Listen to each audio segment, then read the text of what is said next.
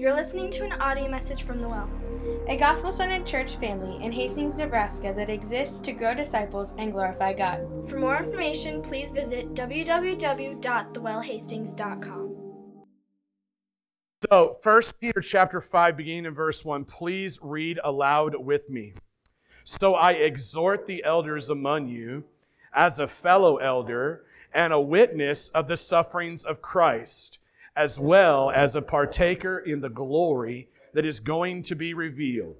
Shepherd the flock of God that is among you, exercising oversight, not under compulsion, but willingly, as God would have you, not for shameful gain, but eagerly, not domineering over those in your charge, but being examples to the flock. And when the chief shepherd appears, you will receive the unfading crown of glory. Likewise, you who are younger, be subject to the elders. Clothe yourselves, all of you, with humility toward one another. For God opposes the proud, but gives grace to the humble. Humble yourselves, therefore, under the mighty hand of God, so at the proper time he may exalt you, casting all your anxieties on him because he cares for you. This is the word of God, the people of God this morning. Amen. Father, I ask that you would come and, and bless the preaching of your word. I pray, God, that you would come and, and affect our hearts uh, towards a deeper and greater trust in you because you care for us so deeply. I love you, Jesus. Amen. Go ahead and have a seat.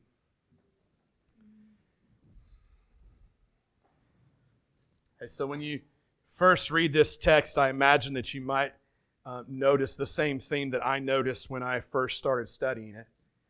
And that is um, that this text, this passage, uh, it's all about uh, what it means uh, to be faithful leaders, right? It's really just a brief instruction on how to be a faithful leader. I want you to think about leadership with me just for a moment, right? Leadership can be tough. I don't know what realm you lead in. Um, you may not have an official title, but leadership extends all the way from our own personal lives into our homes and our families, out into the community, into our vocation or the place we work. All of us at some point have a responsibility to lead, right? Leadership can be tough. It can be lonely, it can be frustrating, it can be downright discouraging in some seasons. But the beauty of leadership is that it can also be really fulfilling. It can be very exciting, can be downright exhilarating. See, in leadership, you have two front row seats. Your first front row seat is to some of the most horrific things that happen in people's lives. Your second front row seat is to some of the most miraculous things that happen in people's lives. So think about your role in leadership for a moment, uh, whatever your role is. Uh, you may not be the CEO of a company, may not be a boss with employees, may not be an elder or a deacon in this church or any other church. But like I said earlier, the responsibility of leadership is something that I believe is shared by all of us, right? Your role of leadership is, is, is directly attached to or tied to whatever you are responsible for. So, what are you responsible for? Who are you responsible to? You may be responsible to your children, may be responsible to a spouse, to a group of friends, to, to your vocation, your job. Or maybe you're responsible to some defined area of ministry or responsibility, maybe in this church or, or maybe some other organization in our community. Think about that area that you are responsible to or for because we all have responsibilities. Therefore, all of us are leaders. And here's the thing faithful leaders are in short supply. Faithful, faithful leaders are in short, short supply. I don't, I don't think I'm over exaggerating much at all when I say that the world that we live in is desperate for faithful leadership. I also think this I think the church should be at the front of the pack in her support of, of leaders who actually meet the biblical criteria for faithful leadership. Is what I don't think. I don't think the world needs another entity, namely the church, willingly turning a blind eye or a compromising eye to characteristics in leaders that actually grieve the heart of God. Haven't we had enough of that?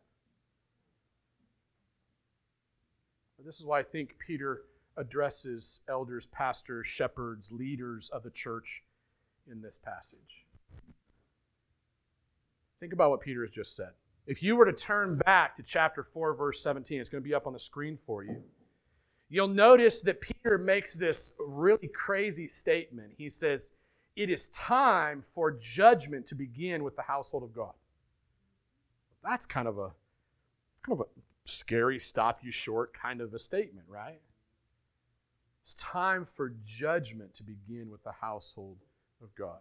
Now, when I preached through that text, I think I, I tried to make the point that when we think about judgment in the Bible, we need to think about judgment as two things corrective, it corrects bad behavior, basically, bad ideology, bad theology, bad living, sin. It corrects sin, corrects bad things, right? Judgment is corrective, it's also cleansing. Okay? It's meant to cleanse us and correct, correct us.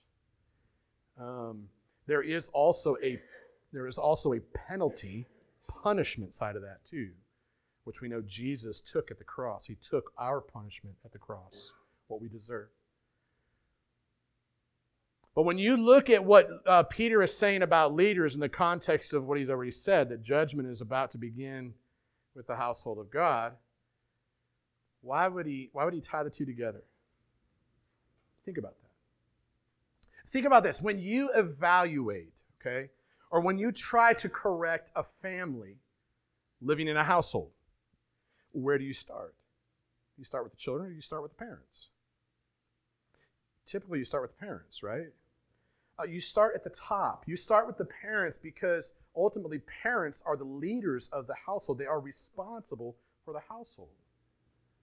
In the same way, what I think Peter is doing here is he's naturally uh, giving instructions to leaders on how to be a faithful leader. Why? Because he knows that corrective judgment, a cleansing judgment in the household of God, it must begin with leaders first.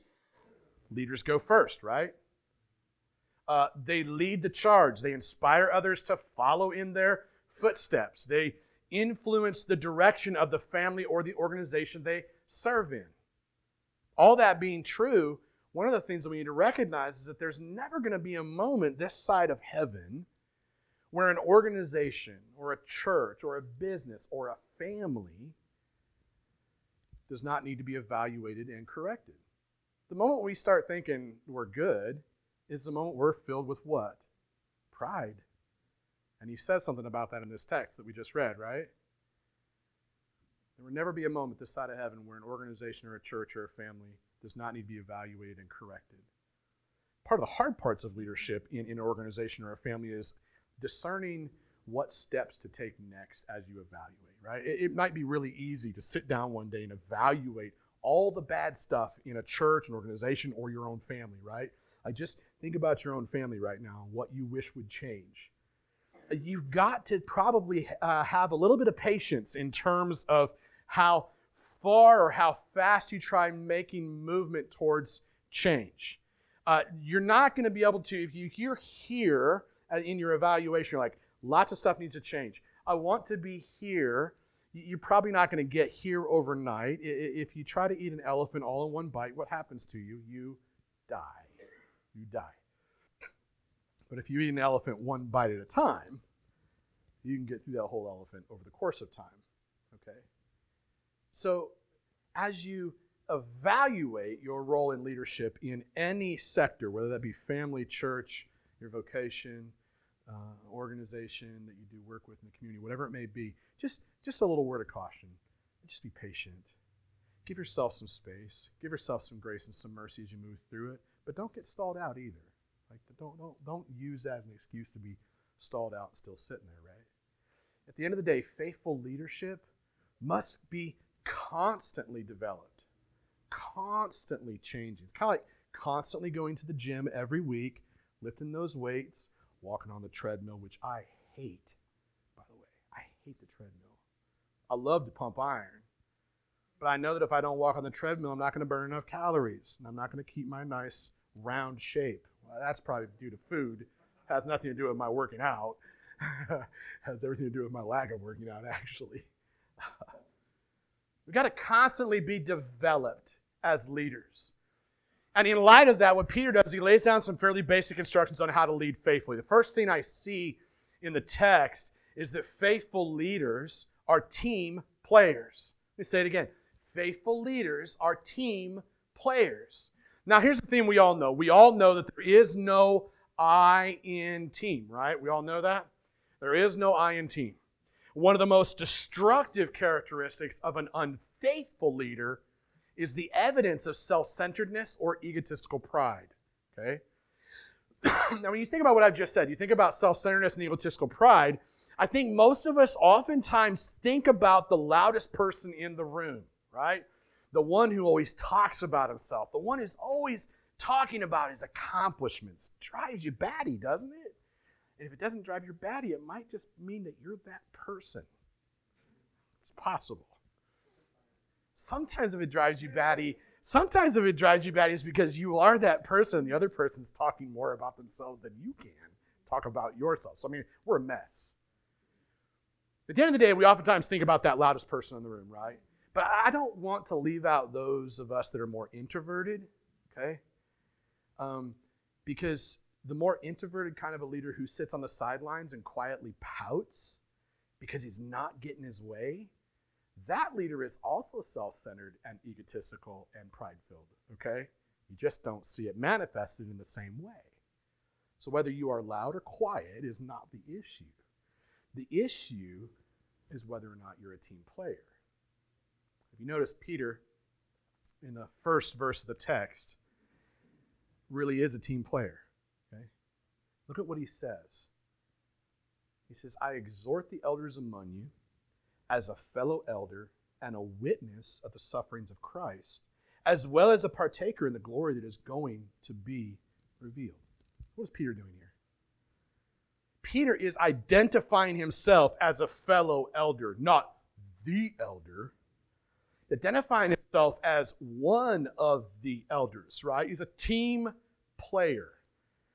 He said, Hey, I'm, I'm a fellow elder. I have personally watched Jesus suffering at the cross as a perfect and faithful substitute for unfaithful leaders. He's identifying himself with the other leaders there. Now, don't forget about Peter's experience. If you know anything about Peter's story, you might remember Peter's experience with the crucifixion. Where was, where was Peter during the crucifixion? Peter was sitting on the sidelines, wasn't he? He was sitting on the sidelines as a leader who denied even knowing Jesus. And yet, Peter says that he's a fellow shareholder in the promise of Christ's return. It kind of blows your mind, doesn't it? Like, Peter is a faithful leader who knows what it's like to absolutely fail, to absolutely biff it as a leader. I mean, I think he failed in ways that I would hope to never fail, but I'm, I'm pretty certain I've failed in many of the same ways, if not worse. Peter knows what it's like to just totally drop the ball, especially in the team playing leadership category as his Savior's hanging there on the cross all alone, right? I mean, Peter's the guy that's like, I will always be with you. I'm the rock, right? I don't think he had the people's eyebrow, but he was the rock. And he failed. He epically failed in this team playing category. He experienced that, but he also experienced the transforming effects of the grace of the crucified, risen, and returning Savior. That's why he can say this, and that's why he comes across like a team player. Second thing you might notice in the text is uh, that faithful leaders are actually really good examples. It seems pretty basic, right? Like none of these leadership things that we're going to find in here are going to be like big mind blowers. Oh my gosh, I never thought of that. They're really basic. Faithful leaders are good examples. See, it doesn't matter what sector of the world you evaluate right now. Doesn't matter. It's very hard to find faithful leaders who are also good examples. You can find some dudes that can get some stuff done. But find a good dude who's a, a good example. Just because you get stuff done doesn't mean you're a good example, right? It's very hard to find faithful leaders who are good examples, okay? All the way from the White House to the church house to the family house, whatever house you walk into, good examples are hard to find. And Christians, let's face it, I think in the world we live in, Christians are not necessarily known for their, at least when you're in, in the world, you're outside looking in. Now, if you've been in the church for, you know, 10 plus years and, and you're thinking, hey, the church is pretty great at this, you might need to put some different glasses on, step outside your Christian bubble long enough to take a look inside from the outside. The church don't always look so good. Um, I'm not trying to bag on the church because the church is Jesus' bride, right? And, and, he married a bride that's jacked up. It's jacked up because I'm part of it, because you're part of it.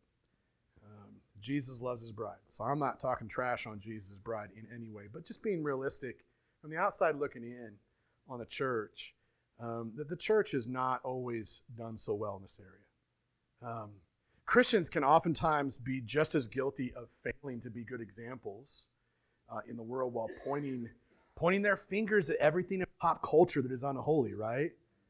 And just it feels like what does it feel like? It feels like hypocrisy.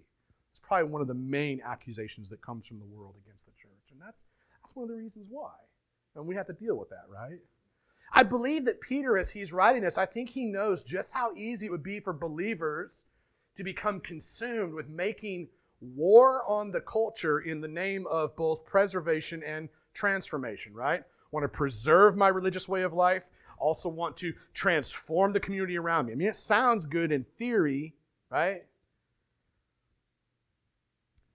Peter knows what it's like to walk that line. He did so. I mean, you think of Peter in the Garden of Gethsemane. He's trying to preserve his religious way of life when he cuts off the guard's ear who's going to arrest his pastor. Okay? In effect, he pulls out his Glock and goes bang. Blows off his ear, so he's a bad shot. What does Jesus do? Yeah, Peter, pull out your secondary gun, blow his ear off, other ear off. Maybe no, he picks up the ear and he heals him. So I mean, I think for Peter, he has an experience of Jesus that just rocks his world, right? So there's this side of preservation. There's also a side of transformation where I want to see the community changed, and I'm going to go to war. I'm going to try to bust through those barriers and just make people listen to me. I mean, this is some of the ways that I think the outside world sees the church because sometimes we Christians do do this, right? I don't think I'm way off base. Don't forget, Peter, Peter was a well-known leader. Right? If there were Facebook feeds then, Fox News or CNN, he would have been on it talking about Jesus. That's what he would have been doing. And we would have been like, hoorah, go Peter. It's our guy. He's up there. He's talking about Jesus. Yes. He was a well known leader in Jesus' crew. Okay? He was oftentimes consumed, like I said, making war on the culture because I think he believed that Jesus was going to overthrow the current social and political structures. That's true. Uh, there's no commentary that disagrees with that. All the disciples thought that. I mean, after the resurrection, what are they asking Jesus? Are you going to go take over Rome now? Are you, are you going to give us our seat of power back in the community now? Please, Jesus, please. Right? This is leadership stuff. So I don't think I don't think that Peter really ever foresaw the night of Christ's crucifixion coming. I don't think he did. I think I think literally I think the cross absolutely rocked Peter's world. I think his picture of faithful leadership got so jacked up that night and so jacked up through in the midst of his own failures as he came face to face with the like the sacrificial grace of the crucified risen and returning christ i think it, it turned his leadership paradigm upside down i think that peter's leadership was transformed from this self-centered kind of self-preserving uh, like self-promoting kind of this egotistical power-hungry cowardly realm of the world he lived in think peter became a leader who became known for self sacrifice, became known for humility, known for servanthood, known for courage.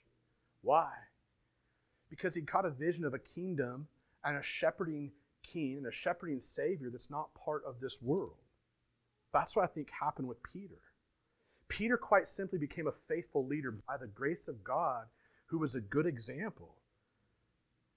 Which is why I think he possessed the moral and the spiritual authority to instruct the leaders of the church to shepherd the flock of God that is among you. Exercising oversight, not under compulsion, but willingly as God would have you, not for shameful gain, but eagerly, not domineering over those in your charge, but being examples to the flock. And the chief shepherd, when the chief shepherd appears, you will receive the unfading crown of glory. I've always said, if you've known me very long, you've heard me say this, and it's not, I didn't start it. Whoever started it, that person needs the credit. You can Google it and find out, but you cannot give what you do not have. That's just a timeless principle, right? If I don't have $10 in my pocket, I ain't got it to give, right? If you don't possess the characteristics of a faithful leader, then you cannot pass those character traits along to others. Doesn't mean you can't get it. But if you don't have it, you can't pass it along. And as I've already said, Peter had not always possessed those character traits of a faithful leader, especially when it pertains to being a good example. I would not have pointed to Peter at some stage in his life and said, That's a good example of a leader to follow. No. Truth be told, every leader in the Bible, there are seasons, major seasons of their lives, where I would tell my kids, Do not follow his example. It's a bad example, right? There's times I look at my kids and I say, Don't follow my example in this, because I was being stupid. Right? But Peter had met the crucified, risen, and returning Christ. He had been transformed into a faithful leader who was a good example. Peter was able to, in this passage, give away what he had received.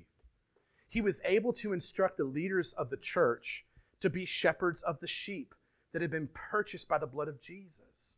He was able to instruct them to lead with energy and zeal. Don't be lazy in your leadership, right? Lead with energy and zeal. Don't do it uh, just begrudgingly because you have to. Lead because the cross of Christ has created a deep, convicting want to. It's a big difference between have to and want to. When you have to, there's no vision and you're not going to produce any results. When you want to, because you recognize what God has done for you, man, you can go a lot of places then, right? Peter was able um, to instruct these leaders to lead faithfully, and not for what they're going to get out of the leadership experience, right? Like typically in the world we live in, uh, you lead because it's going to make you feel good, or you're going to become famous, you're going to get some fortune, you might even get some friendships out of the deal. Certainly not supposed to lead like like abusive, uh, manipulative bullies either, right? With some kind of underlying self serving motivation. Uh, he's saying you're supposed to lead as a good example who, who knows what? That your reward in heaven is going to far surpass the rotting rewards of this earth. I mean, it just always surprised me every time I catch myself falling into these bad leadership moments, right? Where I was just looking for some kind of reward here on earth. And I'm like, you know, it's going to rot away anyways. Why was I thinking about that so much? And why did I get my eyes off of an eternal prize in heaven that will never rot? Why would I trade that in for that? Well, because I'm broken, I'm a sinner, uh, you know, and I need Jesus. And those moments I can go, all right, I biffed it, I screwed it up. You see, a leader who lives in the shadow of the bloody cross, a leader who lives in the doorway of an empty tomb, a leader who lives with the promise of eternity, heaven, in the pocket of his heart, that leader is going to be faithful in his or her example because their model of leadership, whether it's in politics or in the home or the city or in the church, their model of leadership has been radically transformed by the example of somebody that Peter calls the chief shepherd. And that chief shepherd gave his life for filthy, rotten, rebellious, backstabbing, runaway sheep. That's the story. Right? That changes you. It does for me. I, what does that picture of, of a perfect shepherd giving away his life for runaway sheep do for you? Uh, for me, it's deeply humbling. Leads me to the last point. Faithful leaders are submissive and humble. So, the model of leadership that we see all over the place is the kind of leadership that I think is full of self centered pride, self advancing ego, right? Self centered pride, self advancing ego. Want to advance self. Think of it this way in categories that might be a little different. Men. Think of us men that are married, maybe. Even those who aren't married, you might think of it this way like men who serve their wives sometimes fall into this trap of only serving the wife for sex. Right? You're only serving her because of what you're going to get out of it. Um, women, I'm not a woman, so I'm doing my best. Okay? Women, I think, I know some women, so I should probably should have asked before I said this. Anyways, women, women, I'll find out when I get home today. How about that? Okay. women, I think, could fall into this trap of only serving their families to gain affection. Right? Like if I serve my family, they're going to love me, type of thing. Politicians, I don't think we have any politicians in the room, but just in case, a politician might be listening online, and I doubt it. Politicians might seek seats of influence only to gain power. CEOs can rule their companies with iron fists only to line their bank accounts with the profits of other people's labor. Church leaders, not that we can't, not that we may not uh, be um, in danger of this here, um, but when you look at church leaders all across the TV right now, what do you see? You see church leaders spiritually manipulating their flocks so they can spend their time flying around in personal jets and their thousand dollar suits staying in million dollar hotels, right? But that's the picture of world, the world sees too. But the world around us, here's the thing what I'm getting at is the world around us, even sectors of the church world, don't have a single thing to offer when it comes to the picture of faithful leadership that actually submits in humility to a power that's bigger than itself. Peter Peter had experienced the bottomless pit of leadership according to the world's values. And here's what I think Peter knew I think Peter knew what it meant to be a faithful leader who was submitted in humility to the sacrificial king of the universe. This is why he can say in verses 5 through 7, look at it with me. He can say, likewise, you who are younger, be subject to the elders. I'm going to make a comment here um, I probably should do more study on this just to make sure.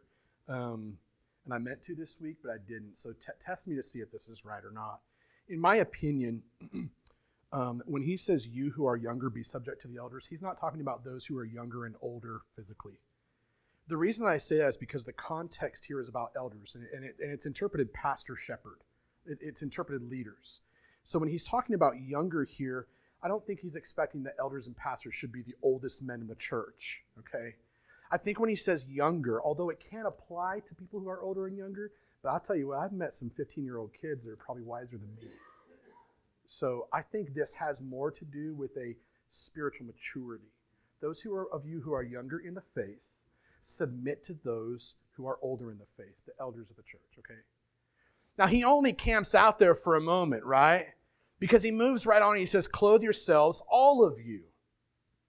Clothe yourselves, all of you, with humility towards one another, for God opposes the proud. Now, can you think about what that would be like to be opposed by God? You, you ever had an opponent? Somebody you fought in a ring? Maybe you fought on your video game. I don't know, video games are popular, right? Uh, or maybe you sparred with them, something like somebody who was your opponent, like you tried to win the race, right? I guess picture of God being my opponent, my enemy, for him to oppose me and come after me because of my pride, that's that's scary, but also at the same time it's freeing. Because if I belong to him, then if he's coming after me and opposing me, he's opposing that which is inside of me that is making war against him. And his desire is to humble me and humble you, right? God opposes the proud but gives grace to the humble. Humble yourselves, therefore, under the mighty hand of God, so that at the proper time he may exalt you, casting all your anxieties on him because he cares for you. See, when Peter wrote this, I, I think Peter knew. I think he knew what it was like to be a proud leader. We've already examined a little bit of Peter's life, right? He knew what it was like to be a proud leader who'd been humbled by his own sin. I'll tell you something. I don't think there's anything that's much more humbling than coming face to face with my own brokenness you know?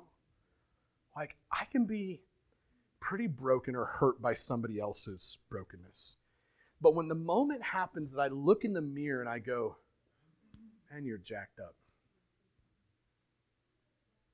Then I, I think something happens in terms of being humble. I'm, I'm not the man that I like constantly pain in my head that I am, right? I found out that I'm, I'm not as good as I really think I am. And actually, I'm probably worse than I think I am too.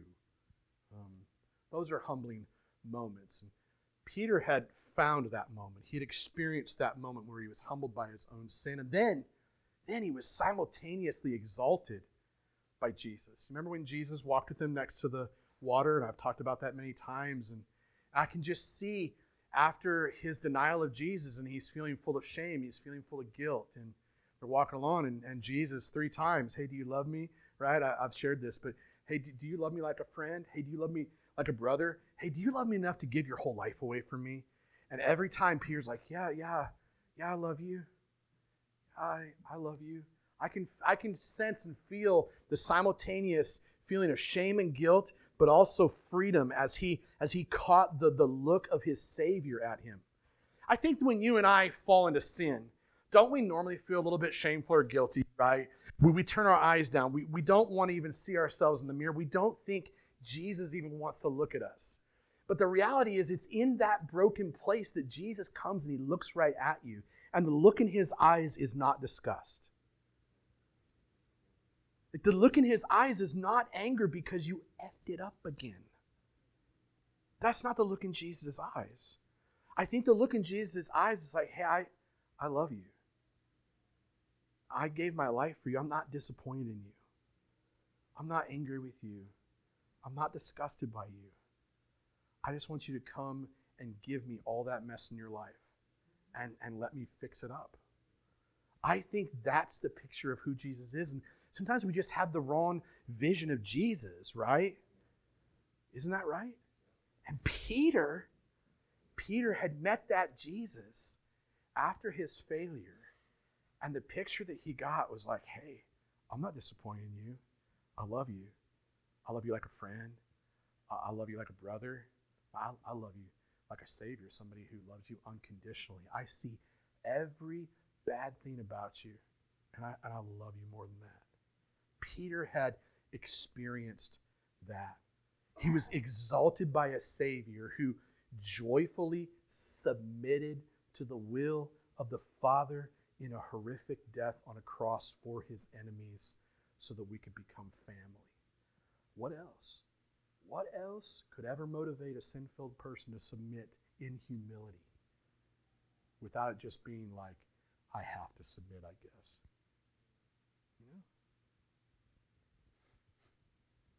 In conclusion, I would say that I think the key in this whole text, and if it's not, it's not, but I'll tell you this whether it's the key or not, I think it's the key. I think it's one central thing at the end, you know? But I, I really think it's the key. If not, it's at least the thing that really jumped out at me this week as I was looking at it, and it's in verse 7. Peter basically wraps everything up in this neat, tidy little package when he says that faithful leaders can be team playing good examples. They can submit in humility as they practice casting all their anxieties on him because he cares for you. Think about this. Think about worry is a powerful motivator, isn't it? It's a powerful motivator that has the ability to completely destroy a leader. Like, think about all the stupid stuff you've done based on worry. Okay? You get worried about something, you react, you respond, you do something stupid. Right? I've done it. If you worry about finances, that could cause you to overwork and neglect other important things like your family, right? Um, if you're worrying about whether or not uh, someone loves you or not, what can that cause you to do? That kind of worry. It can cause you to manipulate people, right? Try to make them love you. But if you worry about a child or, or a friend who's making really bad life decisions, what can that, how does that motivate you? It could motivate you to fly off the handle, right? Or just to completely disengage. Uh, if you're worried about how bad you might fail in a dating relationship, or if you're married, and you're worried about how bad it might be if you were actually honest with your spouse about some things? Basically, if, if you're worried about being intimate, because that's true intimacy, is it's not sex. True intimacy is being known and being fully loved. So if, you, if you're worried about what might happen in getting into a dating relationship with somebody, or worried about being honest in your own relationship with your spouse, that, that can lead you to live a life of secret bondage to pornography, right? That's what worry can do. If you're worried about whether you're going to say the right things or not, how does that motivate you? It can motivate you to stay silent when you need to actually speak against something that's evil. Evil. At the end of the day, worry is a very powerful motivator, especially when it comes to leadership, right? It can totally destroy a leader's ability to be a team player, to be a good example, to be submissive and humble. That's really all the bad news. The good news is the beauty of this text. It's the beauty of the author, not just the human author, Peter, but the human author right alongside the divine author who chose to have this broken man write this for us. Right? When you think about the beauty of the scriptures, you see the beauty of the gospel. Peter, and he failed in all of the instructions that he gives here. Every last one of them. Study his life, it's obvious. But didn't stop him from giving these instructions. Why? Because I think Peter had learned the secret of casting all of his worry upon the whip scarred shoulders of a Savior who cared for him enough to go to the cross in his place, to die a sinner's death for him, to leave the tomb empty three days later, and to give him the promise of eternity with a Father who's not disappointed in him, a Father who's not angry at him, a Father who would never leave him or forsake him, but a Father who cared for him deeply despite his own failures. So, has your leadership been infected with worry lately? Here's the thing the Father cares for you, and his shoulders are big enough to carry your doubt and your fears. Have you struggled with being a team player? Maybe because you've been too worried about yourself? Hear this again. The Father cares for you, and his shoulders are big enough to carry your doubts and your fears and your failures. Have you failed at being a good example of a faithful leader in your home or your, your marriage or your relationships or your workplace? Hear this. The Father cares for you, and His shoulders are big enough to carry your doubts, your fears, and even the biggest failures that you don't think you can share with somebody. Have you struggled with being submissive or humble because you're worried about protecting your own lot in life? Hear this one more time. The Father cares for you, and His shoulders are big enough for anything that you bring to Him. There's nothing that's too big for Him to carry. My prayer for you, for I, for us, is that we would find grace and mercy for our, our worry at the foot of the cross.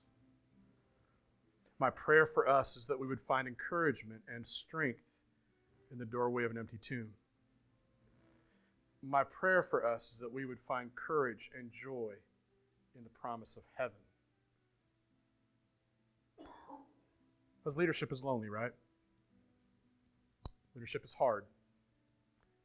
Leadership is a daily grind that doesn't always get immediate results. But if you cast all of your anxiety, all of your worry on, on Him who cares for you, then you will find the grace to lead faithfully as a team player, as a good example, and as a submissive and humble person in the shadow of a bloody cross, in the doorway of an empty tomb, in the light of the hope of heaven. Amen. Would you stand and pray with me, please? Father, as we close, I ask, Lord, that you would come now, give encouragement and strength to those of us that are in this room who've just been slugging it out in leadership. Help us to look to you and your work at the cross, the empty tomb, and the promise of heaven. Help us to find reassurance and rest there. I trust you to do that work in our midst. In Jesus' name, amen. You're listening to an audio message from the Well. a gospel centered church family in Hastings, Nebraska that exists to grow disciples and glorify God. For more information, please visit www.thewellhastings.com.